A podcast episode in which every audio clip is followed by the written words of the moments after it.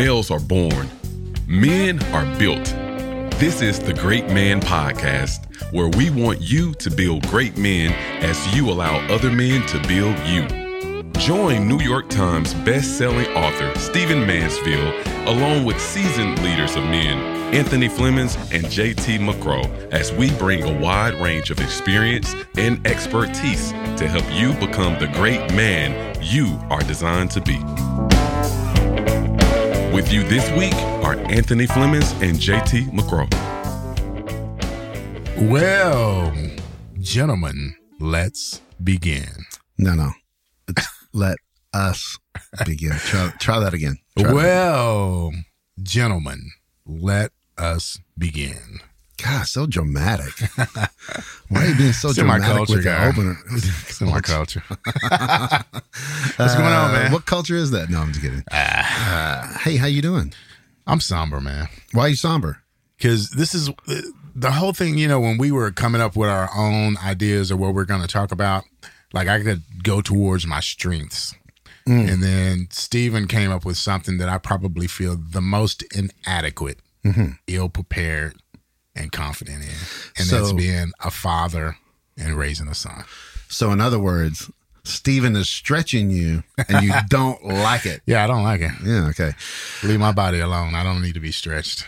You know, I mean, we're sitting here in the studio. You know, it's, I love coming here now. You know why I love coming here? It's because you like being in skyscrapers. No, because I like, because Jonas always has my grandson here. Ah, So this is kind of like, uh, you know, when Stephen was talking how he, his grandson, Yeah. now, you know, Yeah. so I kind of, um, it kind of hit home with me because it's like all the mistakes I made with my boys. redemption. Yeah, I get to have redemption. So That's great, man. as long as, you know, Jonas gives me permission, Yeah. I, he's the dad. I mean, I got to ask him if Absolutely. Do the crazy. Like Stephen said that, you know, he take boys and jump them out and they jump out of planes, you know, stuff like that. Like I have to ask for, permission for that. Every grandchild, that's going to be his dream. He says he wants to make sure that they get the opportunity to jump out of an airplane. I know that's crazy, Crazy, man. but you got to have the permission. yeah.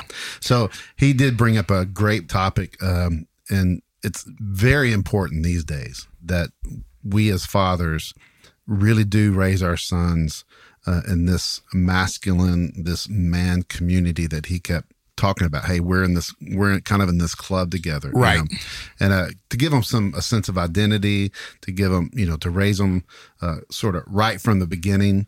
Uh, and and again, if you're a dad and you're you're listening to this and you didn't do any of this and your kids are still at home or th- you can always get started so we please understand that this is not anything but encouraging all fathers to raise their boys no matter when they get started the point is just to take some practical things and just raise them to be men You know, and we came right into the build today, and we need to be clear about what it is we're doing. Yeah. But each week, Stephen is going to kind of give an overview, something that compels men to be great. Yeah. And it's going to be subject matter or some some uh, larger subject. And then the next week or the following week, we come alongside of him and we kind of debrief that, break it down. And what I said last time was if he throws a hundred dollar bill on the table, we take it and turn it into nickels and pennies. yeah So that's what's happening today.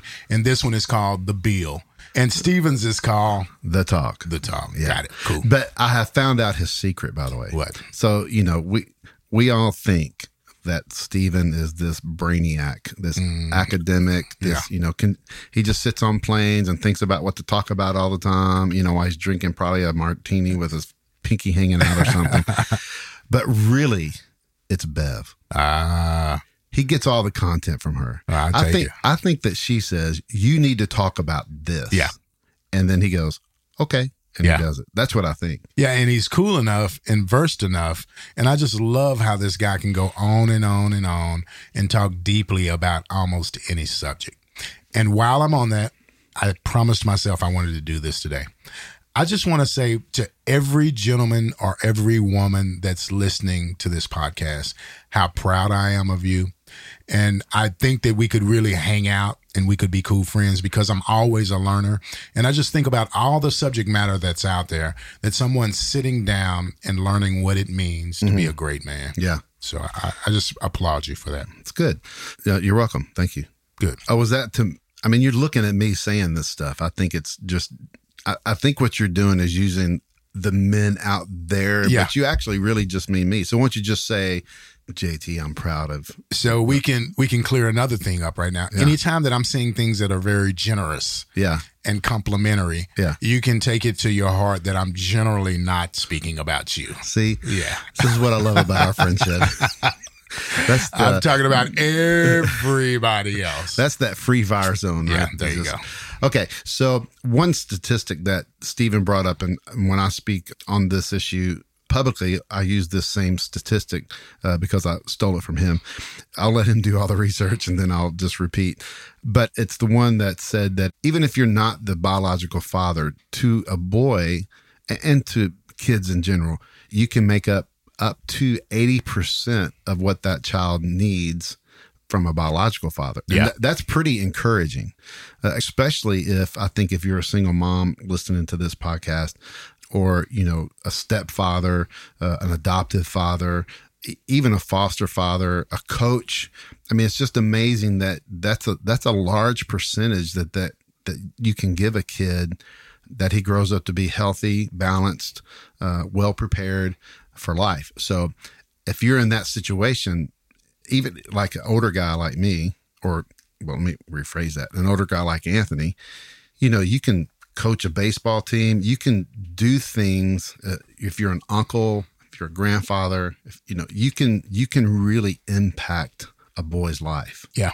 and that I found that very very encouraging because sometimes we we see these statistics uh, about fatherlessness and about what goes on and again I'm not going to go through the whole gamma but we we do know that if you grow don't grow up without a father then the chances are higher that you're going to have poor academic performance you're going to have behavioral problems uh, you know aggression delinquency things that you're just not taught to hey be on time somewhere or do do the right thing in this situation. If that, a man's not there a father's not there to guide that and to teach that then uh, they can get off the rails. They have way higher mental health issues higher rates of poverty very unlikely to have a positive relational experience with the opposite sex, um, have a higher rate crime rate. Committing more crimes. Yeah, I remember now. My mother did we call it prison ministry for a very long time, fifty years. Yeah. and she even said this that most of the men in there didn't have a father. Oh, absolutely. Yeah, and even higher health problems. Uh, just again, because you're not taught certain things that can, I believe, can only be taught from a man. Now, that's not to say, again, we we love single mothers and and divorced mothers that just don't have the support. But there is, it's true that there are only things that a man can teach a boy. Yeah. And you know, when we were about to discuss this and I'm driving over today and just thinking about it, I'm saying, but what about what about the men or what about the boys that will listen to this today? They may even check out or they may feel like that this is not for me. There's nothing in there for me. I'm not a father. I don't plan to be a father. I'm too young to be a father. All these kinds of things. And a verse came to me out of Matthew, man. Do you remember when uh when when somebody came in and told Jesus he they said, "Hey, your mom and your brothers are here and they want to talk to you." Yeah. And he said, "What? Who is my mom? Yeah. You know, who is my brother?" And he said, "If you follow what I say, if you do the things that God is telling you to do, that is my mother, that is my brother." And it made me think about something like he wasn't dissing his mother and his brother, but he understood that he had a mandate that was for the lost. Mm-hmm. And I and th- this is me embellishing the Bible right now, but I feel like that Jesus was kind of like, I've given them the best of me. Mm. I know and I'm confident that they have what they need from me. But there are those out there that don't have that. And we say something for the sake of others. Yeah. It's a saying that we have. And I just think about that even as, you know, we think about uh, being a father or fathering someone or being a son, that there are opportunities in all of our lives, man, that we are not necessarily looking at our blood relatives, our blood son. Because as I look across the table at you, JT, I am older than you, but I look at you a lot of times to having fathered me in situations when we sit down and you talk to me and and because of the advantages that you've had to be fathered in a different way than I have I still look at you and I'm smart enough to look at other men like Stephen and get fathered, so Yeah. to speak, and receive it as a son. So there is opportunity for all of us, even if we don't have kids or even if we are grandparents or whatever we are, there's still this opportunity, not necessarily biological or people that are actually intimately connected to us, but we can take on that posture of a father for others around us. Yeah. And it's a great point because uh, just think about if you're in high school. So if you're a high schooler listening to this podcast, you can take some of these practical things and look at a middle schooler and help him learn things that he needs in his tool belt to build the life that he wants. and possibly a senior. If you're a 10th grader, it's possible Sure. to even take that posture of fathering to someone that's older than older than you, just like I said about you, because you've had advantages and you've been taught some lessons probably at 10 or 12 that I'm still learning at 58. So it's it we're never bound by this age thing. I think it's a posture of being willing to give what we have. Yeah.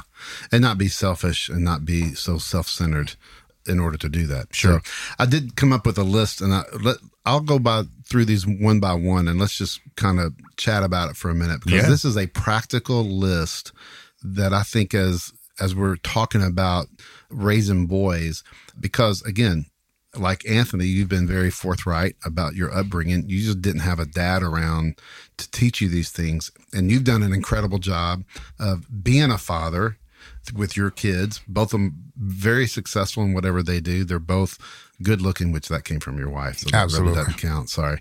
But you know, they're just well rounded, very respectful. You know, you can tell that they had both parents in the house. Thanks, man. That's important. So I'm gonna go one by one. There's there's seven things that I wrote down. Yeah. And these are just again super practical to help you guys uh, have the right mindset when you're uh, wanting to raise your sons or that you're involved in some other boy's life as an uncle, grandfather, friend, coach, whatever that you can help. Or even a peer. And up here, sure. First one is you are the role model. Uh, and simply that just means that you you're the one that has to set the example because masculinity and and becoming a man is more it's more of a boy watching what a man does. And then he imitates that because he's trying to figure it out. And so he's going to imitate it. So you have to be the role model of noble righteous behaviors and attitudes. It's both. It's both behaviors and attitudes even how to treat others with honor with respect with kindness. You know kindness is not a bad word. And men we should be kind when it calls for it. And then we can be assertive when it calls for it or aggressive when it calls for it. I like what Jordan Peterson says about. I, I listened to him, uh, listened to a taping of him, and he said, you know, the meek shall inherit the earth, and we think that's you know lowly, you know, Weak. weak, but it literally means I can use my sword, but I keep it sheathed. Right. So I'm I'm able to be violent. I'm able to be aggressive, but also self control is real important. Yeah. So that's the first one. You are the role model. The role model. Yeah, and you know, I like to talk about some things in my life that matter and and that I learn things from as well. But you know, at work, JT, I had a, a gentleman come in. I work for a, high end steakhouse, and and situations come up all the time. And there, I got the message that there was a drunk guy out at the table. And he was kind of being very disrespectful and being very sexual and vulgar uh, just with any number of staff and just kind of doing things, everything that you would hope that wouldn't happen with a guest. And so I walk out to the table and immediately he starts calling me the N word. Are you serious? Yep. And he starts, when I'm trying to talk to him and calm him down, he starts to tell me how I'm a peon. And he goes on to kind of say, you know, people that work for you, and I'm a millionaire. And he goes through all this stuff, man. He's just going and going and going. But the one thing that I got right this time is I had decided, and you taught me this, about refusing to become offended. And we're talking about being the role model. So I have staff around me and there's guests around me, and this guy is mouthing off, but I'm refusing to be offended. And I just begin to ask him some very pointed questions. You know, what are you doing here today? I noticed that there's two seats. Is there somebody else with you? Blah, blah, blah. We're talking. And at some point, he goes, something, something, my wife. And just internally, I said, this has got something to do with a lot outside of this situation. Sure. And so I begin to dig into the thing about his wife. And he began to share with me how they had had this disturbing conversation and that she was actually a drug addict. Man, he gives me his whole life story because I refuse to get offended. And my staff is watching me take this abuse and yet and still try and serve this person. Yeah. And anyway, it, it, didn't turn out great. Like I didn't get a chance to lead him to the Lord or we became best friends or something like that. But I did manage that situation without getting offended. And I also got him to become very honest with me. And I took him outside and I actually sat outside and talked to him for mm. about 10 minutes, man. But I'm just thinking about what you said, being the role model. Cause there's been some situations like that where I was actually, I've snatched people up by their throat and drug them out of the restaurant before. Is, is, that the time that you were on TMZ? No, that wasn't it. That wasn't my fault when I was on TMZ. I know, but I'm saying, hey guys, go go Google TMZ and Anthony Flemings. It's yeah, amazing. you'll find it. Yeah, it's fun but I'm just thinking about being a role model, man. And I felt good about that situation afterwards because I said it could have played out so many ways. And then the witness and, and the person that I want to be there inside of my building and leading the young generation that's in my building, I could have torn it down and just been another guy that got offended and got violent and got out of control. Yeah. But I, for this one situation, I did get a chance to successfully navigate this without going to strength or without going to vulgarities or without going to all these other things that we classically think about being a man. Yeah. And I do, some of my staff came back to me and they go, I don't know how you did that. Yeah. I don't know how you did that. But we need to be that example as well, too, sometimes. Yeah. And it's in the little things, too. I mean, your kids are watching, and I'm, I'm guilty of this. My kids are watching me drive. My kids are watching how I talk to my wife in the house. Right. My kids are watching me how I handle a hard situation like that. Yeah. My kids are watching how I talk to the neighbors and then what I say about the neighbors when I come back inside. And if it's different, I'm, I'm th- that's the yeah. kind of the simple practical things they're always watching. I remember one time, and my kids will remember this. We were sitting at, at, at Sonic, so you know at Sonic you pull up and you're outside, and we are sitting there, and the car next to me rolled down their window and dropped their bag, mm. and I again I didn't do all parenting correct for sure. But this is one moment that I'm proud of myself because I went, okay, this is a moment that I can actually teach my kids mm-hmm. something. So I got out of my car. I went over and I picked up the bag and I tapped on the window and I just simply said, You dropped this. and my kids couldn't hear what I was saying. I said, Yeah, my kids are watching and you're teaching them to litter. And I'm teaching them to, when somebody does it, that they need to take care of that. I say, so could you take this back and throw it? And these these were teenagers, and they were looking at me like, "Holy cow, this yeah. man! Who is this dude?" And I went and got back in my car, and they were like, you know, I explained to them, "Hey, look, we don't litter," and that's a lesson that, again, I knew in the moment that this was a lesson that I was going to teach. Yeah. That's me being a role model. Absolutely. In that situation. But it again, it's all the little practical things, you know, how how you how you are in your house is how your kids will be outside of the house. Yeah. You mentioned something too about being in the car. Like being in the car is kind of like being on the internet. Like you're safe and you're in your own space sure. and nobody can really get to you. And you'll behave some ways inside of your car that you normally would not behave. Right. And I've taught my kids that when people do strange stuff in traffic, not to react and the first thing that we want to do when we catch up to that car and we pull up beside them is to do what? Stare at them. Yeah, you look at them like what? Like what's wrong with you? Right. And my daughter, she always corrects us now if we happen to fall and do that. and I told her today, actually, I mm. did it today, and I said, "Well, I'm just checking." to see if he looks as stupid as he behaved. and she thought that was pretty funny. Uh, but pretty just funny. those small things, man. Yeah. And I tell my wife all the time that we need to be careful and cautious about that because you can start something simply by staring at somebody. Yeah. And again, in these situations, we're raising our kids to navigate life safely. Yeah. We're leading in our homes, hoping that those people that we love will navigate life safely. And just small little moments like that where we teach somebody, don't be that person that pulls up on the side of somebody else after they've made a mistake and try to stare them down because it can push some people into a place where they have to react. Yeah. So again, guys, think about the areas that you're teaching your kids by them watching you. And then there are those times that you can teach them a lesson. But as Stephen said, it's more of not lecturing and more of acting and doing something together whatever that may be. Uh, but again, man, these kids are watching you very, very intently. Secondly, it was about physical activity and play, rough play. Yeah. You know, you can, kids, especially boys, learn boundaries by playing with their fathers, or they can do it with playing with other boys too, but specifically playing with their fathers because, you know, I remember one time one of my boys, we were wrestling, he hit me in a place that was uh, uh made my I went to The a octave I, of your yeah, voice. I went re- real high real quick. And again, I got onto him because hey, that's out of bounds. You you don't ever hit a man there un- unless you have to in a fight.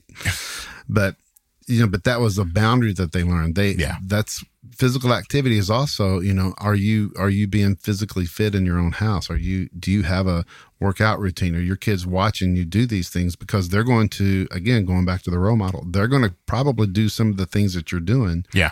if it's their proclivity. It's not always going to be that way, but they are watching. So it's important to be physically active and rough play with your kids, especially your boys, not your girls, with your boys to teach them those boundaries. Yeah, and you know, a lot of times when people from the outside they look in and they see this behavior that maybe that a father has with a son, they think it's just all ridiculous. It's just all fun, and it is. But there's some valuable things to be learned, even in roughhousing and mm-hmm. wrestling, mm-hmm. because one thing it does for a boy when you're a boy and you look at your father, I know that you feel like that that's Superman. Mm-hmm. There is nobody stronger than him. There's nobody able to do more damage than him. And then you, as a boy, are able to wrestle with him. And every father will do this, man. He'll let you get him in some in some situation, and he'll pretend like you know you have the Oh hold yeah, on him. you got me. Yeah, and when you do that, man, it builds a confidence in a boy that says, "I'm capable if I need to be,"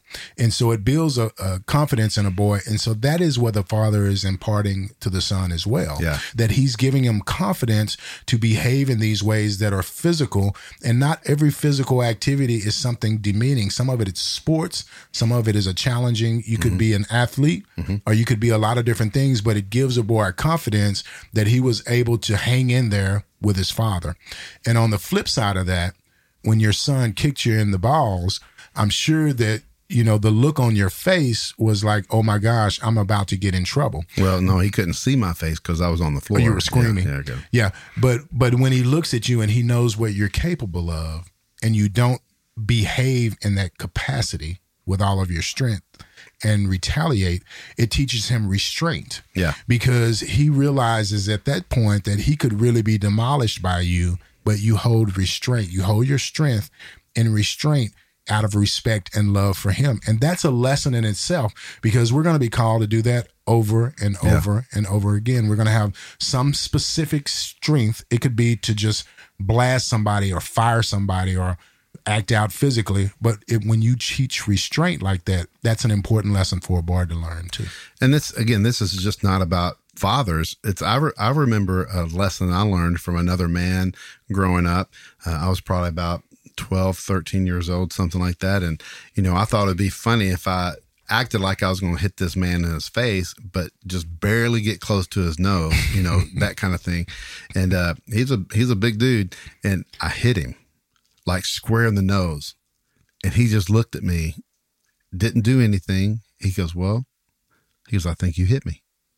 I said, "I'm so." I mean, I felt I'm so sorry. You know, he goes, "Don't ever do that again, young man." And that's all he said, and he he had a deep voice, and it scared. I've never, to this day, acted like I was going to punch somebody in the face. Yeah. But that was a lesson that again, it was I was playing around, but yet he showed restraint, but taught me a lesson. You never do that to an older man. You never act like that. You can do that with your your your bros and your friends, but don't do that to me. Yeah. And he was just as stoic. I mean, it was a great lesson for me. But it, again, the rough play, being physically active, you know, with your kids. I mean, that's just super super important. So, what happens if your son is bigger than you? Because at this point, I'm kind of concerned that I'm not the tallest guy or the biggest guy around, and my kid is growing pretty fast. So, Yeah. I'm a little concerned at the moment about this whole uh, dominance thing. Yeah. So let me give you a hint and everybody listening. So my second son played rugby. He's two-time national champion uh, in college. I mean, he's a he's a big kid.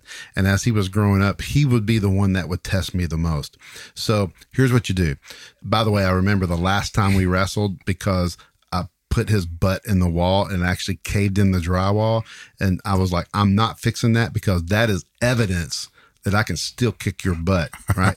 but I've always told him, I said, you you may get stronger than me, but the problem is you'll quit and I won't. Mm. So you can hit me, you can come after me, but I'm not quitting until I win. I said, that's the advantage I have from you. And by the way, I'm much smarter than you. Yeah. So that's what you got to do, Jonas. You just have you, you have to instill some sort of fearful respect mm-hmm. that mm-hmm. my dad and I've always told him at some point you have to go to sleep. And I don't know what's going to happen when you do that. so it's just these these ga- these mind games that you got to play as they get older and bigger. And uh because honestly, probably both my boys could whip me now. So good question though. Thank you. Yeah. Here's another one. Number three is foster independence. Ryan Michler has another uh, podcast that I really, really like, and I like Ryan. And he he said something one time that I was when I was listening. He said, "It's my job as a father to become obsolete." I was like, "Wow, what does he mean by that?" And what he meant by that was, "I'm going to teach my kids everything that I know, so they don't need me anymore." And they'll just want to be with me. There's not a need. It turns into I want to be with my dad. Sure. And as they grow older too, so he just wasn't thinking about you know from the time they're you know one to eighteen. He was thinking eighteen till he he passes on. And I just thought, man, what a brilliant way to say make your kids independent and that doesn't mean we talk about band of brothers all the time that we're not talking about individualism where you don't need anybody Right. it's just that no, you teach them in such a way that they can stand on their own two feet. capable of doing things alone. And and I know it, it, this is about how you raise a son. This is something that I did with both of my kids, Uh, starting at a very young age. I put them in very stressful situations when dealing with adults.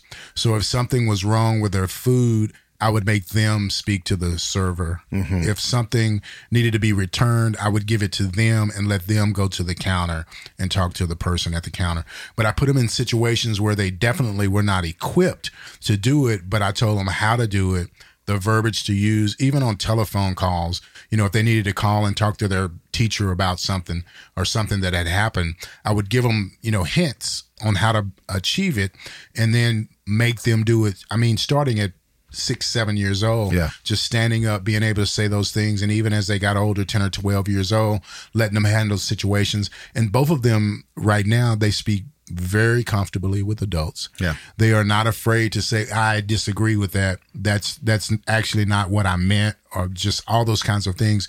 And those are again, important skills for any young person to have, especially a man, because believe it or not, guys, if other men have the ability to say something to you and just demand it of you, and even if you don't agree with it, you just acquiesce to it, it gives them the idea that they can push anything over on you. And it's going to set you back in certain situations Yeah. when you fail to stand up and just go, I don't agree with that. Yeah. And so we have to teach our kids to be comfortable in disagreeing and not just always want compliance. Right. Even now, when it comes up and my kids are not willing to comply because it's not something that they don't believe, because they don't believe it, they're going to tell me that. And ultimately, I have the ability to say, okay, I understand you disagree with that. This is what we're going to do in this situation. Mm-hmm. But I love to see them fight back a bit sometimes because I know that I taught them to do that.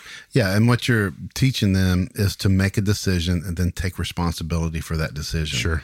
And that can start. I remember when Stephen was talking about it, and he said it real quickly, but when he was talking to his grandson, he goes, Do you want me to lock the door or do you want to lock the door? He allowed that kid to make that decision and then take responsibility for it whichever decision he made and Yeah. i thought that was again that's just a, these small practical things that we can do most of the things that we teach our kids are not on the larger scale Yeah. they're definitely on the smaller scale.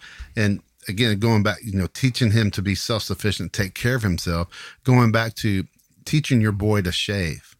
That's teaching him independence because he'll never need anybody to shave him. Very right? practical skills. Yeah, how to tie a tie, Absolutely. how to change a tire, how, all these things that instead of sitting on the couch and watching TV, that you can go out and do these things, and and it gives that builds in a boy such confidence, and it does make you seem more like Superman because my hey, my dad's teaching me this thing. Yeah. and when they're not with you and they're around a bunch of boys that don't know how to do anything.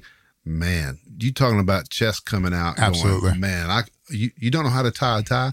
I remember uh, in another episode, Stephen said that he didn't. He went to college and he didn't know how to shave. Yeah. And I was thinking back, well, my dad taught me how to shave. I mean, I had I didn't have hair on my face, and he was, and I would watch him shave, and he would show me how to shave. Yeah. And it was, man, what a, and I hadn't thought about that in forever. Man, I appreciate my dad teaching me that, you know, those practical little things uh, that I just take for granted. Yeah. That I just do now. Uh, number four, here's a, here's a really good one, especially these days. Teach him to respect women.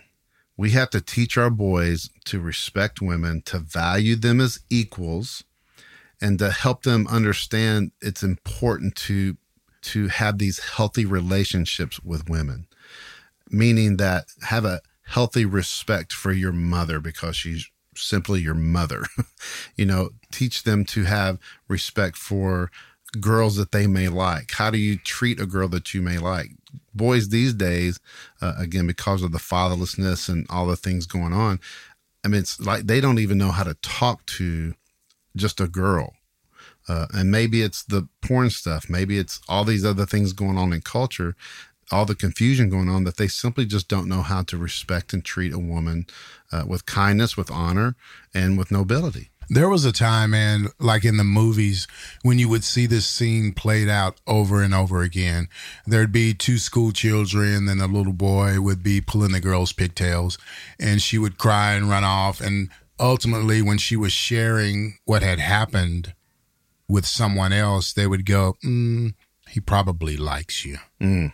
And see, that's a bad thing because clearly we'll do things to get attention and to say what we're trying to say. And if we don't know how to do that, we'll do things that end up being destructive or demeaning or hurtful and harmful trying to communicate that. And I think even at a very young age, man, we need to be talking to boys on how do you show interest in a girl? yeah You know, how do you ask a young lady when you're at a dance to go and dance? How do you respond when you go and ask somebody to dance and they decline and tell you no and everybody is watching? Because that's a moment that's going to happen to every boy. Yeah. And I can remember a time, you know, seeing it play out and the person looking back at the girl and calling her a B because he didn't know how to respond in that moment of being turned down or denied or just she politely said no but he needed to protect his you know persona and who he was. He hadn't been taught how to handle that situation. So all of these practical moments that we know that kind of left us speechless as we were growing up i think that's a great place for every man as he's challenged to uh, train his boy is what situation did i feel out of place in Yeah. because for me, man, you know, anything athletic, I didn't have anybody to show me how to do that. So I made sure that not only my son, but my daughter knew how to, you know, swing a bat, throw a ball, just all these practical skills because in the in the arena of childhood, those kinds of things matter. They are separators. And if you're the one that can't catch the ball every day in PE, it's going to cause you to get ridiculed male or female. So it's important that we teach them all of these tiny things and how to react in these high pressure moments too. yeah and if you don't teach your kids those things they'll become a drug dealer Why are you looking at me when you say i'm that? i'm just you know just Okay. free fire zone keeping it this real is this is not that episode though. oh okay Yeah. Yeah, that was great. Uh, man, here's a here's a really good one. Personally, I think Because you wrote them all. you love them all. is build resilience Yeah. In your boys, and you do that by helping them cope with challenges that they'll face, setbacks, what you were just talking about. You know, the things that could become a negative and could keep a kid from doing something. Building resilience in them will help them fight those fears. And like you said, you talk to your kids how to they can talk to an adult and they go, ah, you know, I don't agree with that. That's that's a resilience Sure. uh, that you've built in them. Because basically it's teaching them to learn from their mistakes and keep trying and not give up and not stop doing the thing that they failed in. But no you keep pushing because if you keep doing this over time you will succeed. Yeah. uh, and i think that's really important. There is a personality to JT that it's going to push for its idea of what needs to be done every time. Hmm. There's this person that's always going to push to see that whatever they want done gets done their way.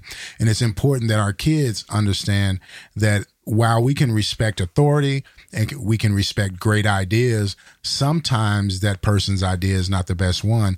So resilience in that place for me is having the guts to be able to say, well, what about this? Mm-hmm. Even with our bosses or people that are in control or people maybe more educated than us in a particular area, we still have a voice at the table.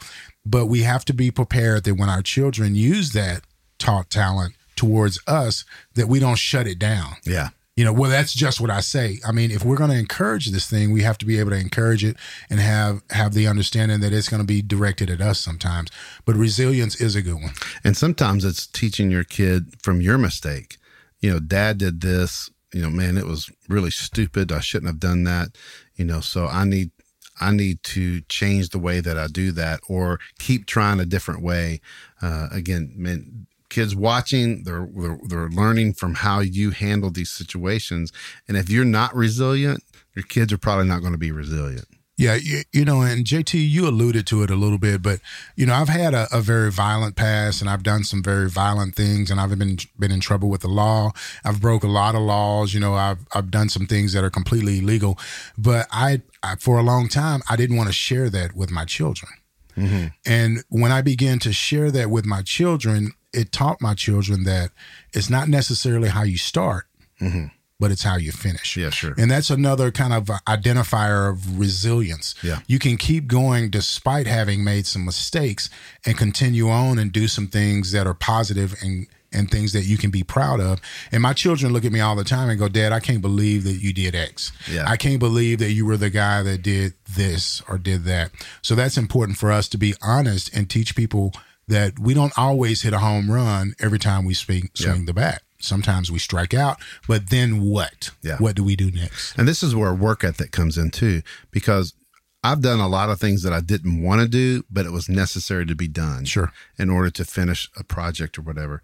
And that's one thing that I've, I've done a fairly decent job at in all of my children and all of my kids, um, who are older now, but is all of them had a work ethic. All of them watched me work. Now I probably was a workaholic there for a season of my life, but they they saw me do things that I I didn't like enjoy doing, but it was necessary to do, and that built a resilience in me. And now this is completely from my father. For Yeah. sure, from my dad, watching him, you know, work and do things with his hands, and there was certain parts that he didn't enjoy, about it, but there were certain parts he really enjoyed, but he had to get through the things that he didn't enjoy to get to the thing that he did.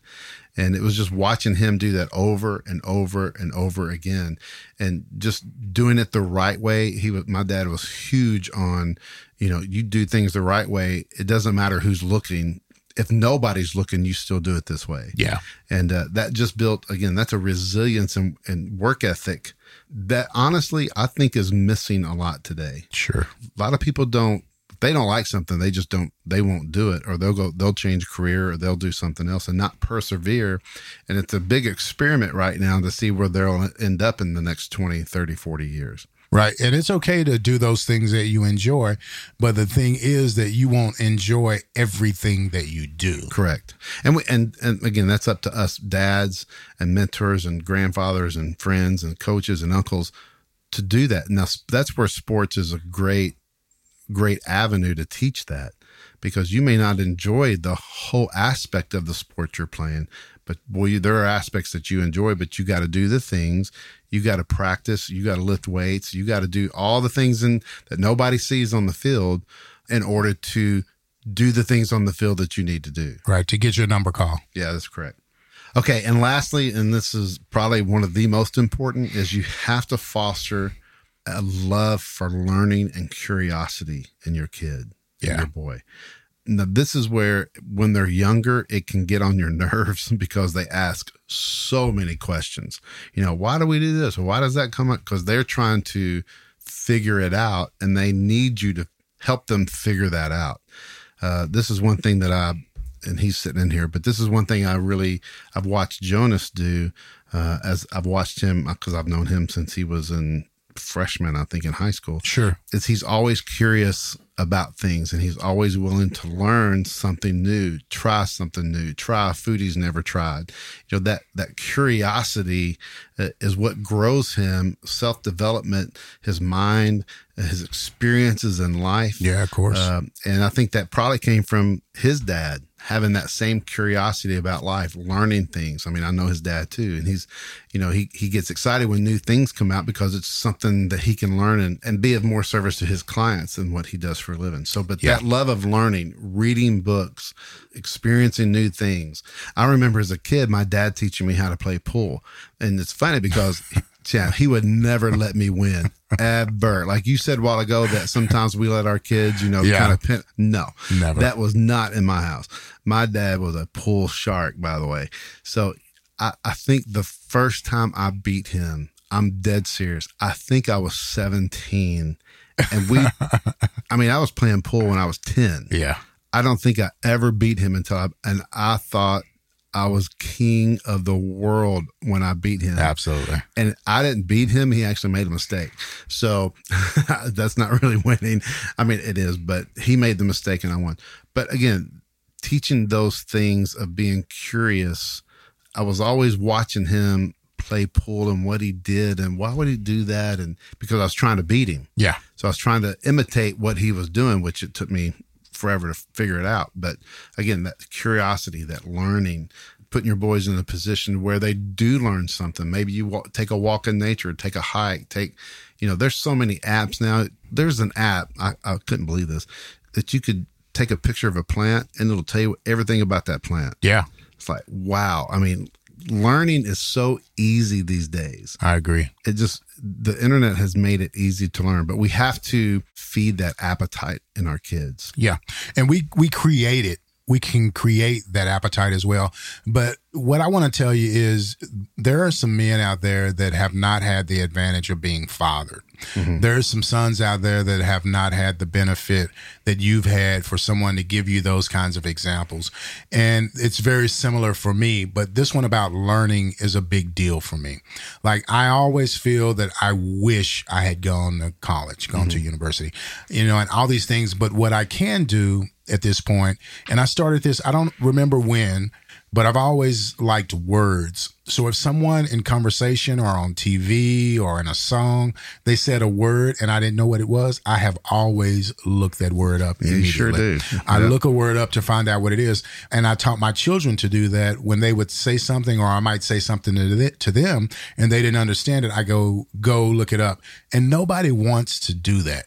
They just, they, you, you have the answer. Just give me the answer. Yeah. But I bred it in them and I encouraged it in them to go and look the word up because it will increase your vocabulary and it's very helpful just to continue to learn all the time.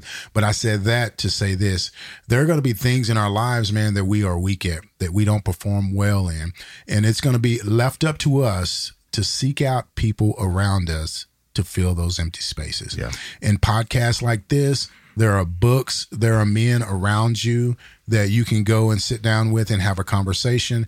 There's mechanics, there's somebody in every trade that would love to have you come and spend an hour with them and just watch them do what they do. Yeah. And if you don't have the ability in yourself to say, hey, this is a place that I'm not well versed in, I need to go and learn. If you don't have the humility to say that there is a need there, you will never go and seek that information. So, podcast, books, people, experts, all that, people love to share what they know. And as you are going through life, as you identify another place that you're weak in, get around somebody that's really good at it. Yeah. Just get around them and ask them questions. But you have to have a certain humility in you to be able to do that. But it's how we fill those empty spaces in our lives. how many times have you heard me say we don't have an information problem we have an implementation problem Right. yeah information is out there Everywhere. we just have to instill it and put it into our lives so as a recap as we as we land this plane uh, again one was You are the role model. You should be the number one role model in your son's life. And again, single mothers, divorced moms that don't have that role model, maybe there all the time, definitely find someone that can be a role model, whether it's grandfather, uncle, coach, somebody in the church, uh, whatever church you go to, whatever religion you're in, there's there's going to be somebody that can be the role model as a man for your son. And don't focus on the things that you don't know. Yeah. The small things that you do know, impart those, Yes. impart 100% of those. Yes, there's going to be some things that you don't know, but don't worry about those. You can educate yourself and then share them. But the things that you do know that you've grasped at this point, share 'em. Yeah. Number two was foster independence. You know, teaching them to make decisions, you know, letting them make decisions, take the responsibility of that decision, teaching them to be self sufficient and to even take care of himself, even the practical way of grooming, taking a shower. You know, my some of my kids used to fight taking a shower. Like, why do I need to take? Cause you stink. That's Yeah. why you take a shower. Number the next one is teach him to respect women. Super important to teach him to value women as equal. Next one was to we said promote uh, physical activity or rough play. I mean, it's important that you spend that time with your kid, wrestling around. You know, you being uh, active physically, showing them that hey, this is important uh, in life to be that. Uh, the next one was build resilience, helping your boy uh, build resilience by teaching them how to cope with challenges and setbacks because that will help him learn from his mistakes and keep going. Sure. Uh, and lastly, foster the love of learning and curiosity because that is lifelong. That is some, all of these things are things that will last a lifetime and then they'll turn around and teach it to their sons and their daughters because that's one of the arts of being a great man.